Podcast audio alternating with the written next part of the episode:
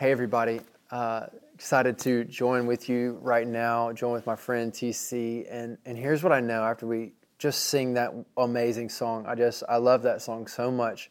And just realizing that the Jesus that we're serving today is the same one that we've been studying through the book of Acts. And I believe that that same uh, God wants to show up in, in your living room even more than you've ever expected or imagined uh, not just right this second, but He wants to walk with you every step of the way. And uh, I believe that door gets opened through prayer.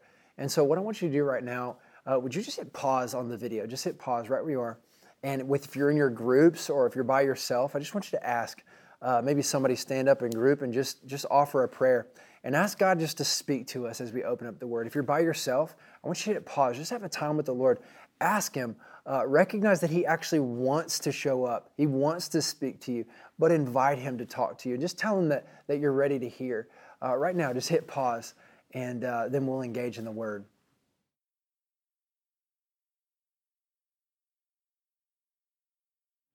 All right, guys. Uh, so so excited to open up the word with you all today, and uh, again, TC, excited to be with you, man. Oh yeah. Uh, excited to tag team this word a little bit together because I really am excited about this passage, and I believe that as we understand this more, as we step into this more, I believe this truth can transform our lives and even the life of our church. And as it, uh, uh, as it transforms the life of our church, I believe that extends far, far, far beyond things that we can actually see.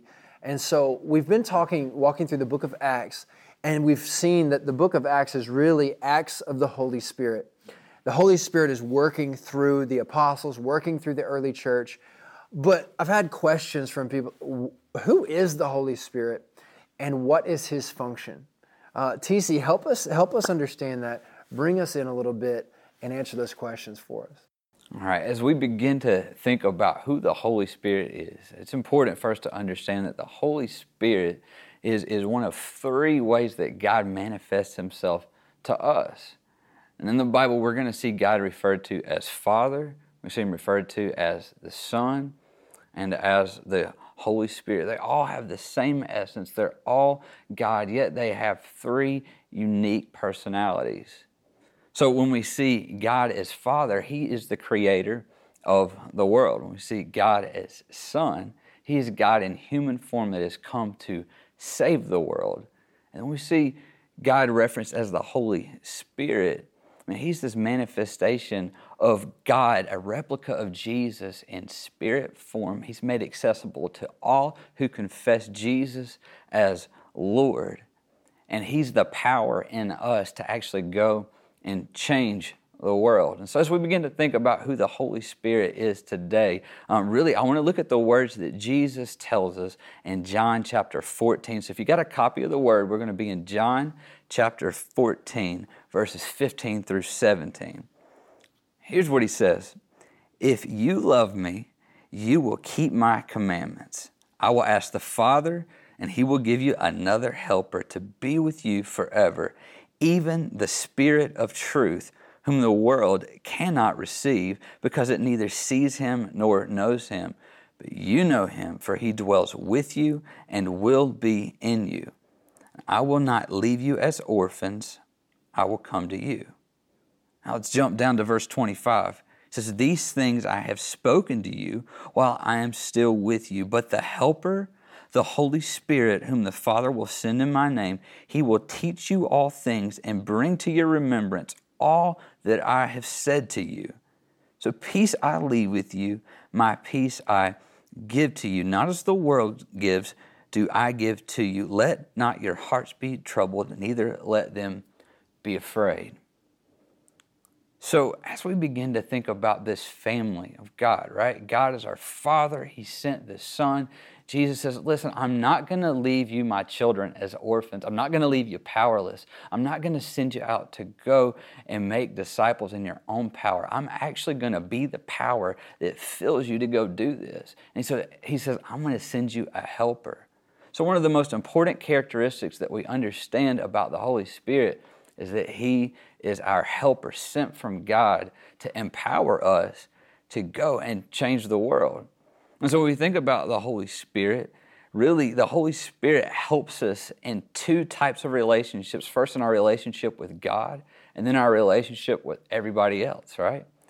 And that is the great commandment, too, that we love God and that we love people. So when Jesus is saying, If you love me, you will keep my commandments, he's really talking about us operating out of love. And so the Spirit is our helper to help us operate in the love that, that Jesus calls us to exist in.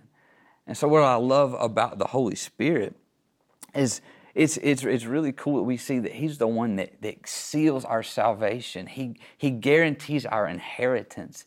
He's the power that we are going to, to go out in and do anything in the name of Jesus, right? He was the power behind the miracles. He was the power behind the life change in, in us. So when we come and we make this confession of faith in Jesus, it's the power of the Holy Spirit. What Scripture says is the power of the Holy Spirit that actually makes us a new creation. That same power that raised Jesus from the dead is made manifest in us.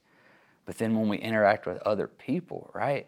Sometimes we sit here and we say, I don't know what I'm going to say. I don't know how I'm going to communicate this to other people. And what Scripture says right here is that He's going to teach you everything. He's a spirit of truth. He's going to bring that to remembrance. Man, we've seen that as we've been out on the streets, as we've been hanging out with people, as we engaged in conversations. The Holy Spirit will take over when you surrender yourself to Him, and He'll, he'll fill you with the words to say. Some of us sit here and say, Man, I don't even know how to pray to God. But you know what Scripture says about the Holy Spirit? He actually intercedes for you. So, in all things, man, everything that Jesus has called us to do, know this He's called us into a spiritual war. So, He's going to equip us spiritually with the Holy Spirit. He's, he's called us to go and love people deeply. But, man, that love's only going to come through the help of the Holy Spirit. Yeah. I love that, man. Thank you for sharing mm. that. And now we're going to pick up this story in Acts chapter 8. We're going to pick up where we left off, and, and I want to hit right in the middle of, of another passage, like right in the middle of chapter 8. We've been talking about Stephen, and then it focuses on, in on, an, on another uh, guy named Philip. And Philip was this great evangelist, and as he shared, uh, the Holy Spirit worked through this guy's life in incredible ways, and many people were responding. But Philip goes down to a place uh, called Samaria. And in Samaria, here's what took place Acts chapter 8, 14 through 17. When the apostles in Jerusalem heard that Samaria had accepted the word of God, they sent Peter and John to Samaria. When they arrived, they prayed for the new believers there that they might receive the Holy Spirit, because the Holy Spirit had not yet come on any of them. They had simply been baptized in the name of the Lord Jesus. Then Peter and John placed their hands on them and they received the Holy Spirit. Now, this passage is actually pretty controversial for some people because uh, they look at it as a mode for people to actually receive the Holy Spirit. But as you look through the entire New Testament, you actually see the Holy Spirit coming down in, in sometimes different kind of ways. But I believe that this passage actually happens on purpose. And I'm so excited to share this today because it's the first time I've ever seen it. Uh, but as we understand this passage, let's focus in on Jesus. He helps us understand really what's important. What is important about this passage? Is it how the Holy Spirit came down or the fact that He came down? What surrounds this passage? I think as we understand uh, some of this story, we will understand that God has a perfect plan and a perfect word for us through this scripture. He's actually working all things together for our good and His glory. We're going to see that. And I don't say that just for me and you, but for all the believers, He's actually working these things out. Think about the magnitude of what that actually means. Let's dive in this story to understand, I think, a greater uh, view of how wonderfully amazing and, and wise and powerful that God really is. Everyone, He's working together for their good and His glory to those who are called according to His purpose. So, first, let's understand the Samaritans for a second. Got to understand the history of why this passage matters so much. But you see, about 600 years before this event, the Assyrians come down and they conquer the northern part of Israel. And they, they actually deported all of the wealthy and important people out of the region. and they use them in their own way. But they leave behind a poor set of people and they bring in a pagan group of people to come in and intermarry. They intermarry with this poor Jewish class of people. And so as time progresses, the Samaritans are actually viewed as lesser than kind of people, deplorables, if you will. Like this begins an arch rivalry. If you're into football, I would say like a, a way for us to maybe understand this is maybe like a UT Alabama thing. It might be like a Democrat Republican thing. Uh, you know, like as soon as you identify one side or the other, there's instantly walls that go up. There's all these ideas and prejudices that happen as soon as you let, let somebody know uh, which side of the fence you're on, whether that be sports, politics, or whatever in this day it sounds like or feels like. But that's exactly what was going on here. The Samaritans were a lesser group of people, and the Jews literally hated them. In fact, the Jews would actually walk around uh, Samaria in order to get where they wanted to go so they didn't have to cross through their town. But this is not our Jesus. You see, Jesus doesn't do what this world does. He knew these people and he actually, according to the word, God loved these people. In fact, God loves the entire world. And so the reason that Jesus comes is to reveal the God person to the world. And that included the Samaritans in his mind. So, as Jesus was telling his message as he traveled during his season on earth, uh, he sent messengers ahead to Samaria to actually prepare the way for Jesus to come into the town to reveal the truth. But here's what happened when they got to the town of Samaria, they were actually rejected because they realized that Jesus was headed to Jerusalem. The Samaritans also hated the Jews, and so they said, He's not welcome here. Don't let him come in. Luke chapter 9 helps us understand actually what goes down. And at the end of chapter 9, uh, here's what takes place James and John saw this happen and said, Lord, do you want us to tell fire to come down from heaven and consume these people? But Jesus turned and he rebuked them, and they went on to another village. Some uh, manuscripts actually say that Jesus rebuked them and said, I didn't come to destroy this world, I came to save it.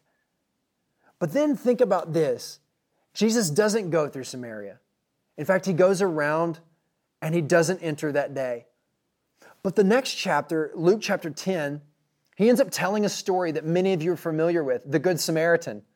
Think about this Jesus gets rejected by the Samaritans, then goes down in the Jewish town and talks about a story where there is a good Samaritan. That's already a different nature. That's a different kind of thing. I don't know if you've heard anybody talk bad about you before, or maybe even reject you, and then you actually give a blessing in return. This is exactly what Jesus models for us. And then not only does he tell the story of a Samaritan being good, but you see in John chapter 4, which would be in the timeline after Jesus tells this story, you see Jesus actually traveling still on the outskirts of the Samaritan village, and he sees a woman sitting at a well. Many of you are familiar with this story as well. He sees one of the outcasts of the Samaritans sitting at a well by herself alone. In Jewish cu- culture, this would be uh, not somebody that a Jewish man would talk to, but Jesus, breaking all the rules, all the cultural rules, steps up to this woman and begins to share the truth with her that he is this Messiah that they've been looking for. Jesus tells her everything about her life, and she's amazed. She then enters the Samaritan town that Jesus was rejected by, tells everybody, hey, look, I met this Messiah that was promised to us.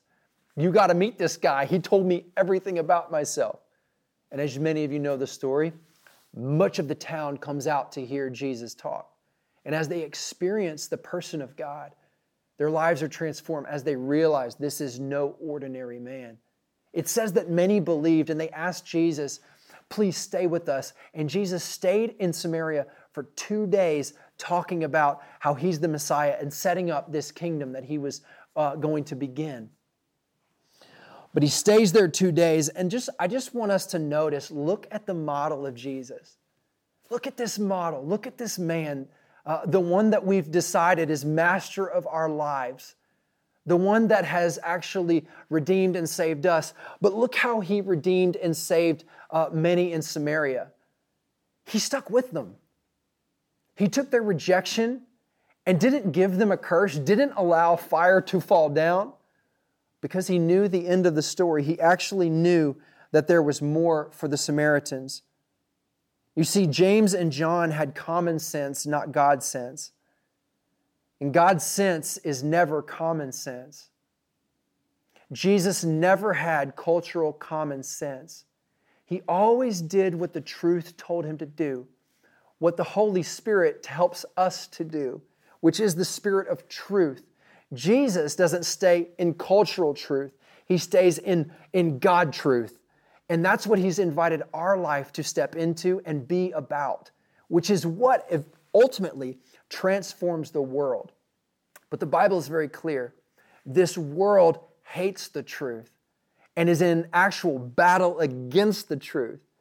And so, as you see two kingdoms clashing, you see uh, John and James trying to figure it out, and yet you see the kindness of Jesus. Not only does he love the Samaritans, but he tells his dear friends, hey, listen, you got it wrong, but I'm not going to leave you here. I'm not going to kick you out. Let's continue down the road. And I believe that you're going to learn even more. I'm working something in your life in the same way that I'm working in the Samaritan's life.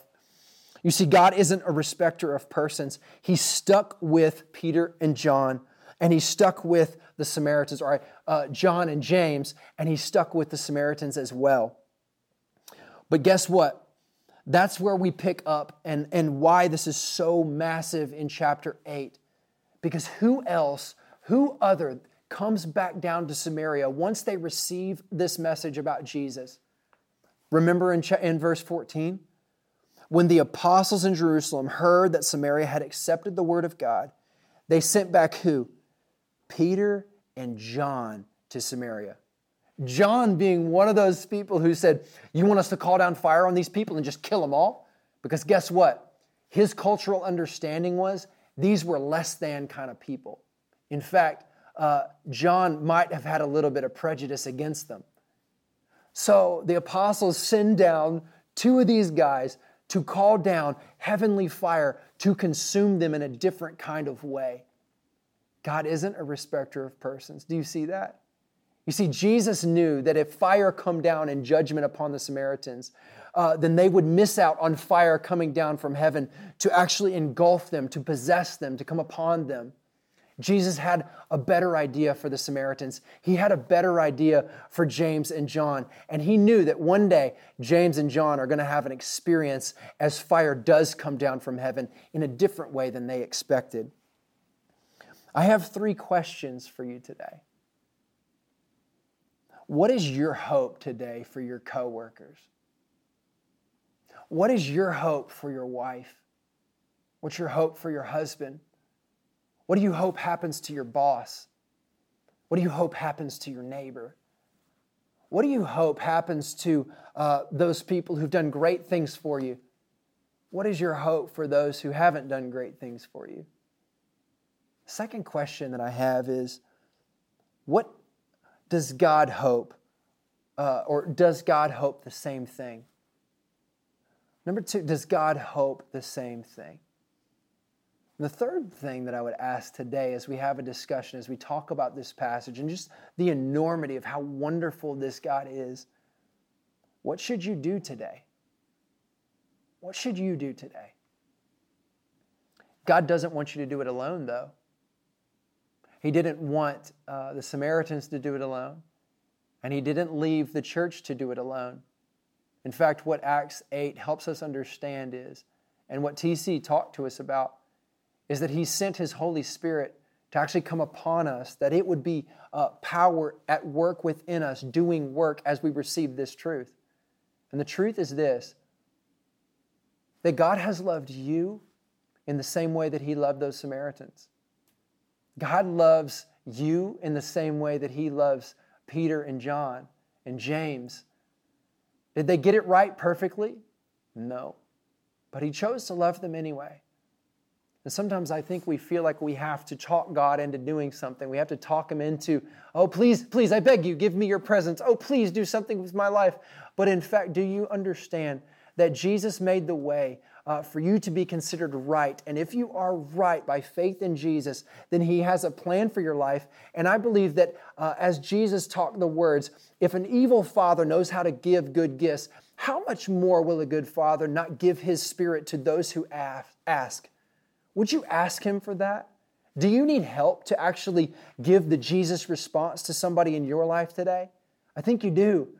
And you cannot do the Jesus walk apart from his power and presence. You actually can't do it. So you can try to love people, you can try to forgive people, but unless you receive his power to actually accomplish this, you will never do it well. And you will never see anything happen inside your efforts. So, who is that person? What does God ask you to do? Who has come to your mind?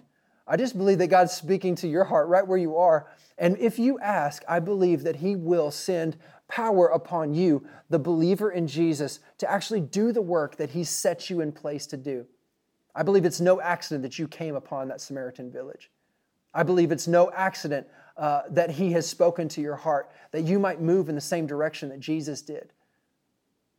And listen, my friend, to, to what He shares with you, because I promise if you will do as He asks, you will see down the road that maybe perhaps his plan is so much more incredible and so much more vast. He knew this would happen, and so he allowed it to happen in this way.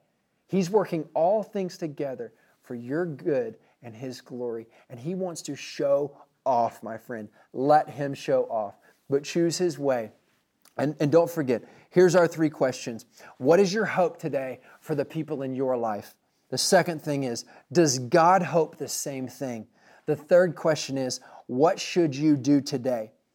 And my friend, have that conversation with the people in your group and ask the Father for help and expect the Holy Spirit, the helper, he will help you, my friend. And let's let's join together. Maybe that's your prayer together. Maybe that's your prayer. Just sh- share with your group today and discuss those three questions.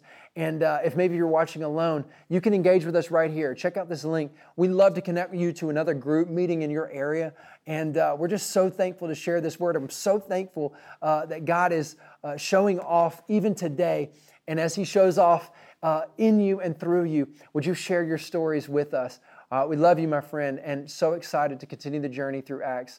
Uh, much love. We'll talk soon.